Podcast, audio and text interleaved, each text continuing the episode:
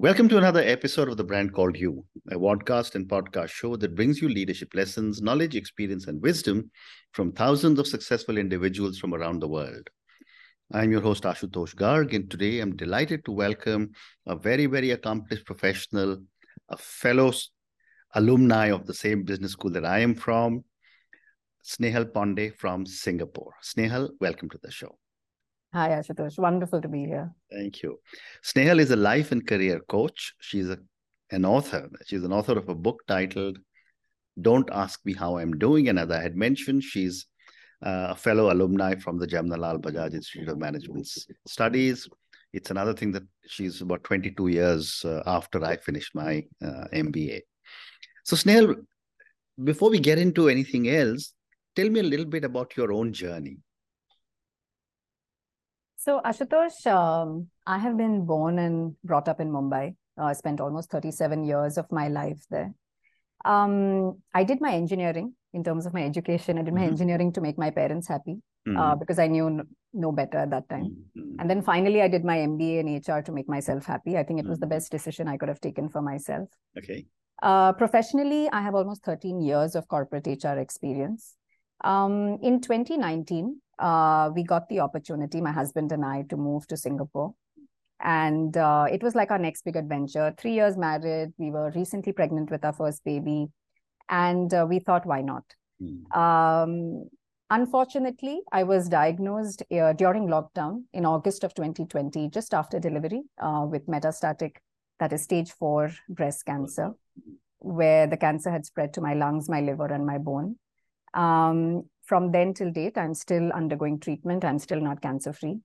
Uh, the reason I talk about this as part of my journey is I think because the last three years have uh, brought me down to my knees, have been one of the most humbling experiences for me and life changing. Mm. So there's a lot, you know, that you, when you speak about the book that I've co authored or, you know, what I am right now is actually uh, post cancer and something i never thought i would be doing in life are things i do right now mm. so yeah Amazing. that's Amazing. Yeah, that's and you know um, we'll talk a little bit about cancer but i also want to mention that uh, singapore is probably one of the best places to be in i mean i lost my youngest brother and i lost my middle brother's wife both to cancer in singapore oh, but the treatments was outstanding and they were uh, but we'll talk about that some, some other time.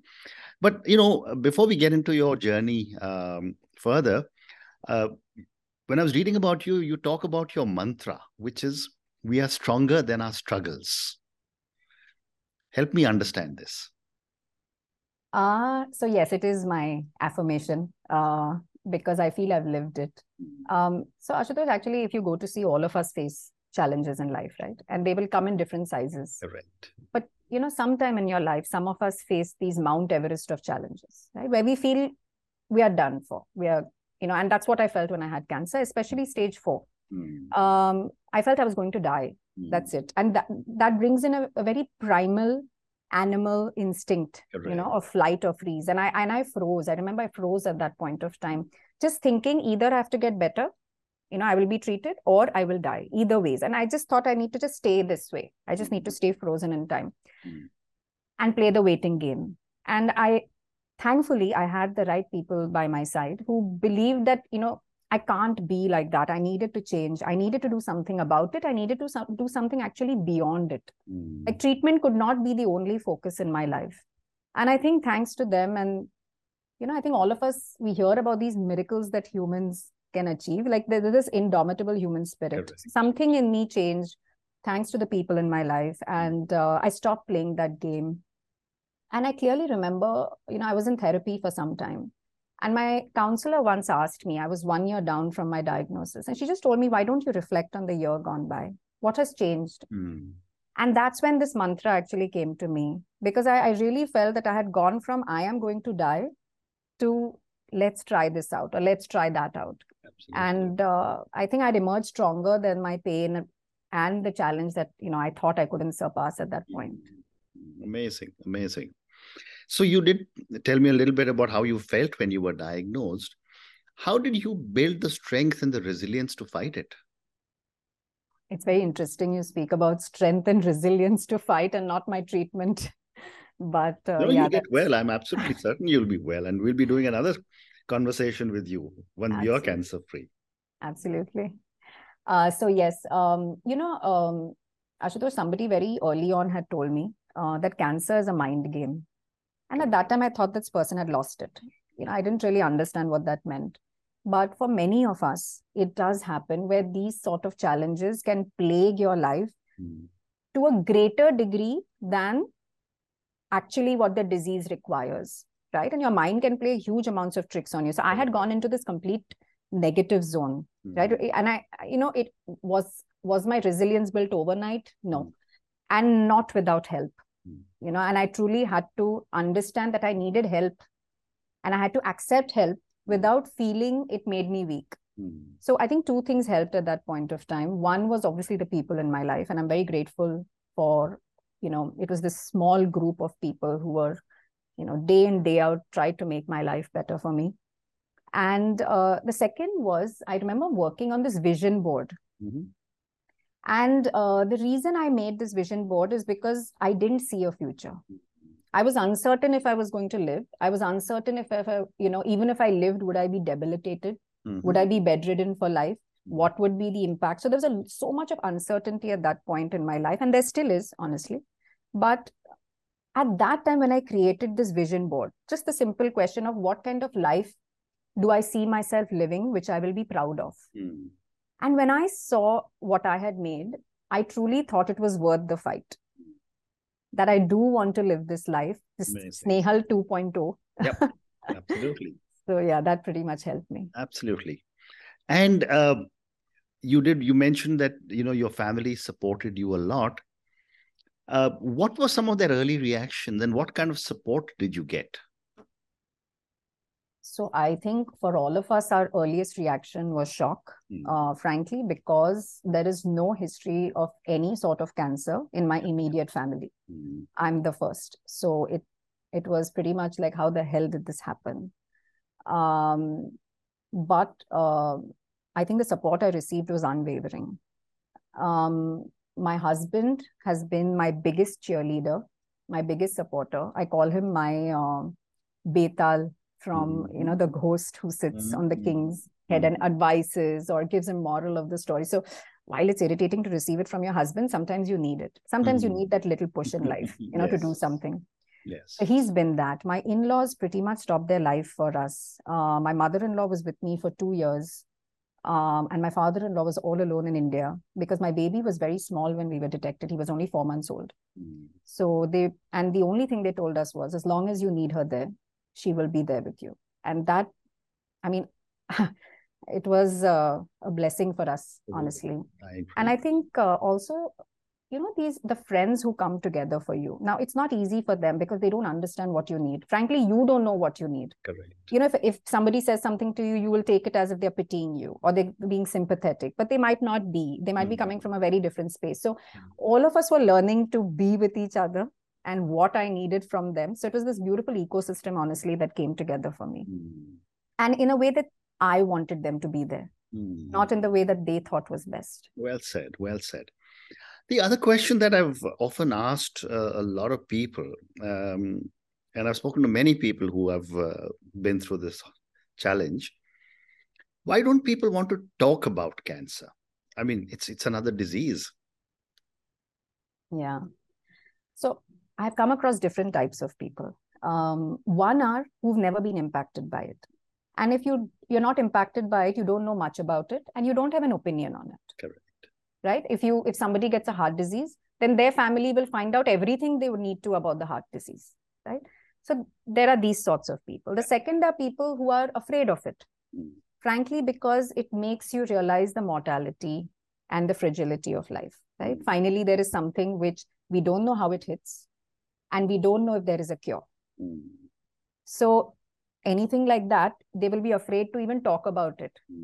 And the third is something that you know uh, uh, uh, about 12 of us that who have co-authored the book we've spoken about it. You know the misconceptions sometimes that can be there. Mm. people are afraid to talk because they feel it might impact their job chances their you know growth opportunities. It can impact dating mm. especially for young adults who get it. It can impact marriage. Mm. it can impact fertility. So there's sometimes lack of knowledge sometimes misconceptions. And i have to tell you this that uh, I, have actually uh, put it up uh, uh recently I made a trip to India. Mm. And a friend of mine whom I'd never met uh, till, you know, since my diagnosis, she just looks at me and she's like, You look fine. Mm. And I remember thinking to myself, yes, one more misconception. How does cancer look? I know, absolutely right. So, yeah. You know, but I'm so grateful, Snehal, that you were willing to speak and you've spoken to me at such length about this because this is the kind of education that is needed for people. One more question uh, relating to cancer, which is that based on all your own journey, um, would you have any advice for people who are facing similar challenges?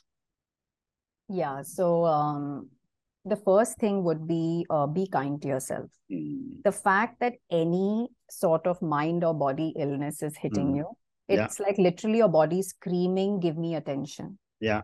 And you know the important thing is we always say that I want to get better for my child. I want to get better for my friends. Mm. You hmm. don't need to get better for anybody but yourself. Correct. The the I mean, however it might sound uh, bad, but people move on. Mm.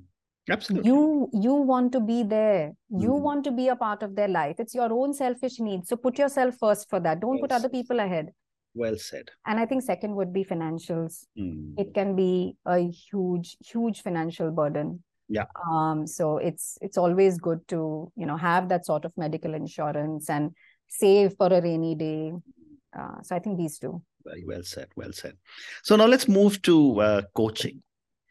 Um what made you decide to move into to become a coach so actually i had started this journey in 2015 Mm. Um, it was just something that I thought would help me in my career. Mm. But I never really saw it through at that point of time for whatever reason. I think I just got busy with work and, and things. When I finally reinitiated this journey in 2021, um, it was from the perspective of giving back. You know, something like what you're doing. Yeah. It was about just making a difference. Frankly, because I saw the impact the right support at the right time can have on you know how i like for example the way i was supported exactly at the right time that, and the way that they people supported me it helped me move towards a better mental state. It helped me look at the challenge in a very different way. It helped me do things which i naturally wouldn't have done if i wouldn't have received this support. Mm-hmm. so that kind of partnership if i'm able to provide somebody mm. it it you know it's it's it's a wonderful opportunity for me to do something and to make a difference in this world even a tiny drop yeah. so that's why i took it up uh, well this point and uh, you know given your own background your own amazing experiences how have your experiences in your background supported your coaching philosophy your style and your values uh so i think uh, the first thing about in terms of my coaching philosophy and that's also the reason my mantra comes into play because a lot of like you know many of us believe that what do i do about this i can't do anything mm-hmm. you know when mm-hmm. often clients come to you correct but uh, and a lot of people actually who come to me come to me with transitions in life either they're going through a major life transition or they are going through a career transition mm-hmm. and when such transitions are at play the first thing is that uh, you don't know how to do it and you're pretty much stuck mm. right? So the fact that you know somehow i was able to go through that journey mm. and how i was supported really helps me understand how i need to support them. Mm. and coaching is not about you as a coach right? It's about the way they need the partnership. Correct. So uh, it's just about partnering with them in the right way understanding like you need to put a mirror to them. The second thing i think that impacts my philosophy is the person going into the transition and the person mm-hmm. coming out of the transition can be different. Correct. And you have to know how you have changed. Are you moving towards darkness or are you moving towards light? Right? And sometimes that awareness itself can fuel your next few steps. So it's it's almost like saying i will be there with you through this phase but how will you be there for yourself through the phases going ahead? Mm-hmm. You know so it, it, it just make because right now i don't need the support. They supported me at a time but now i need to do it on my own right? The Correct. journey is mine.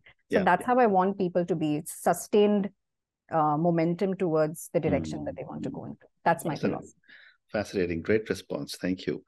The the other thing uh, Snehal is that you know most of us um, have people who influence us in our lives you know uh, families um, elders senior colleagues etc etc my question to you is how have people influenced you and how are they supporting uh, your coaching uh, work so i think my first few the most important influences i can think of were my parents mm. um, my mom was a kidney patient for about 20 years of her life. She also went through dialysis, she went through kidney transplant, the works. And somehow, very unconsciously, I feel I've imbibed a lot of her traits in me. Mm. The way hmm. I saw her resilience, I the energy that she had, the attitude she had towards uh, her challenge. Mm. Um, it was almost a training ground for me. I feel. Mm. I think the second would be my father and my husband as the primary caregivers, and that hmm. again brings me to uh, coaching, right? Because Correct. about how I was supported or my mom was supported mm. and the way uh, they supported us. And that's why I'm also a caregiver coach because I realized how important it is even for the caregiver's mental well-being. True. And often they get sidelined in True. this entire journey, right? Everybody asks about the patient or absolutely nobody talks about the caregiver. And actually they have to make a lot of decisions in life. True. You know, uh, so my, my husband does all the research because I stopped doing research mm. uh, fairly early. Mm. So, um, so yeah, I think that is the way. And the way they help me in terms of my coaching is coaching is, I think, motherhood, cancer, and career. All three uh, somehow have to coexist. Mm. So uh, I think they come you know they help me in areas that i need at the right time. Like when i'm not being able to be there for my child somebody else is able to be there right? When i'm bedridden i know my child is taken care of or my mm home is taken care of. So mm it's all a juggle which uh, you know these people really help me with. Amazing so i've got a couple of questions on coaching that i want to talk about your book a little more uh, still i want to get your perspective on how does culture impact coaching you know you and I are both uh, Indian uh, or people of Indian origin, and um, there is generally a tendency amongst uh, I've seen is that I don't want to talk about my work. Let my work talk about itself. And I've often discussed this with many people. I want to get your perspective on how does culture impact coaching. Um, so culture impacts beliefs, hmm. right? To a large extent, a lot of the beliefs and the value systems we hold has something to do with the cultural context we come mm, from. Mm. Um, and coaching is always done at the belief level, at least for long lasting change. Mm. So, uh, as a coach, I have to be cognizant about the beliefs that I bring to the table hmm. and the client holds, right? And not get biased by either, hmm. right? And just, and the second is about helping them understand what uh, beliefs are they holding, which could be probably culturally uh, brought in or through experiences that they've had. So mm. it's just that, you know, straight line culture impacts beliefs and beliefs well is what said. we work on. Agree with you. Completely agree. Uh, one more question is now for the younger leaders, and you're probably a millennial yourself. Uh, but the millennial and the Gen Z leaders who have come into the corporate world have brought a breath of fresh air. You know, and I'm I'm from the boomers generation. And yet, when I speak to people, the needs of the younger leaders is different from the needs of the older leaders. I'd love to get your thoughts on what are some of the areas the young leaders need to be coached in. Uh, so, what I have seen uh, with at least Gen Z leaders, firstly, um, how do you sustain their energy and momentum towards mm. long term goals? Mm uh, which don't get you immediate gratification or immediate results. Mm. Sometimes, uh, you know, they are looking for that, and if they don't get it, it just you know diverts their attention. That I need to do something else. Mm. Um, I think second thing would be, and this is amazing about them. I I, I think that they want to make a difference. Mm. It's not about themselves or job security or you know things like that. It's more about how can I impact the world. What hmm. can I do differently?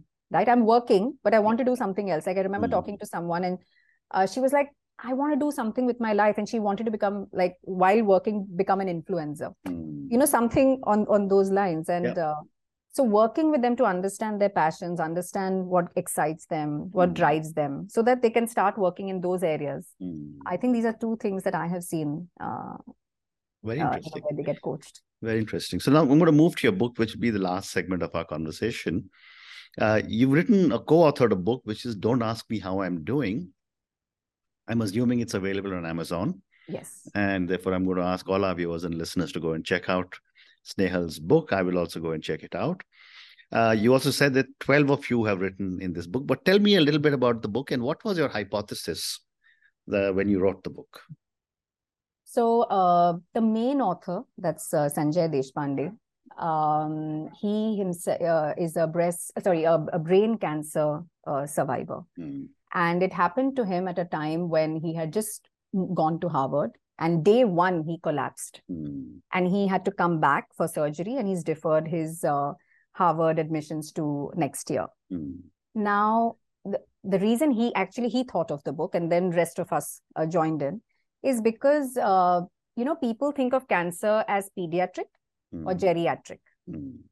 but what happens to people who go through it in the AYA that's the you know adolescent and the young adult stage mm. is very different Correct. right because at that time you're you know setting off on your career you're setting off on you know meeting a partner hopefully mm. uh, settling down you know there are a lot of things that are happening for you Correct. and if at that time you get cancer mm. this you know how it will impact your life um I think you know he just wanted to bring that out, and that really hit a chord for me. It was not about oh my god, you know I'm going to be transforming my life, and uh, it is just real stories of people who have it or mm. who had it and how it impacted their lives. So, uh, you know, someone whose mom had it and then she got it.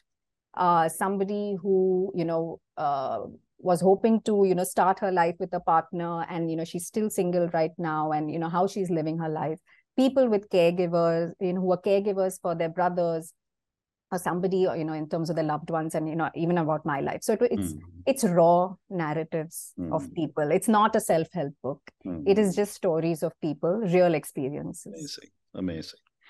And my last question to you, uh, and, you know, this is for the many, many people who will listen to our conversation. Uh, what would you say are three lessons you want our viewers and listeners to take away from your own journey? So first and foremost, I'm sorry, I'm going to repeat it. Yeah. Please be selfish and think of yourself. Yeah. Right. Uh, mm. I think the second thing I will say is, you know, we always have this belief uh, that now is not the right time. Yeah. And uh, while it might be true mm. in certain phases of life or whatever, mm. you should always question that belief. And I had that belief that I cannot do anything till I'm cancer free. Mm. Had I lived on with that belief, I wouldn't be doing anything even mm. now. Right. Mm. So hmm. sometimes you just need to question that belief that is this actually not the right time or is there something else stopping me? Mm. Right. And I think third thing, um, I don't think it works for everybody, mm. but in case you need it, the attitude of gratitude. Hmm. It helped me at a point when I did not think that there was any silver lining. But just seeing that silver lining at the time when I felt that hmm. everything was stacked up against me, uh, it just helped me build a sort of positive slightly positive mindset. So mm. simple thing like every night try to write down at least one to five uh, you know things that you're grateful for. I started with barely one. I could not sometimes even think of one but i had to push myself. And now if you ask me i can probably list five to ten every night. Amazing. So it it's a phase of life and i'm not saying it's for everyone but if mm. you need hmm. it you should practice it. Well said well said. And on that note snehal and your three amazing lessons. Think of yourself. That's what's most important. And I loved it when you told me earlier in the program when you said that people think that you know uh, it's it's necessary for someone who's unwell because it's their need to be a part of everyone else's life rather than the other way around. Second, you said question the be- belief that most of us go through, which is now is not the right time. I think now is the right time to do the whatever you have to. And the third one is uh, attitude of gratitude. You also mentioned about how important it is to be to make sure that financially you take care of your needs earlier than later, because who knows when a challenge may come up. Absolutely. Thank you, Snehal, for speaking to me about your own journey, about uh, cancer that you have you're confronting so brilliantly and i'm really looking forward to a conversation when you write to me and tell me i'm now cancer free and we'll have another conversation on that. Uh, thank you uh, for talking to me about coaching and thank you for talking to me about book. Don't ask me how i'm doing. Thank, thank you, you thank you for listening to the brand called you videocast and podcast a platform that brings you knowledge experience and wisdom of hundreds of successful individuals from around the world. Do visit our website www.tbcy.in to watch and listen to the stories of many more individuals. You can also follow us on YouTube, Facebook, Instagram, and Twitter. Just search for the brand called You.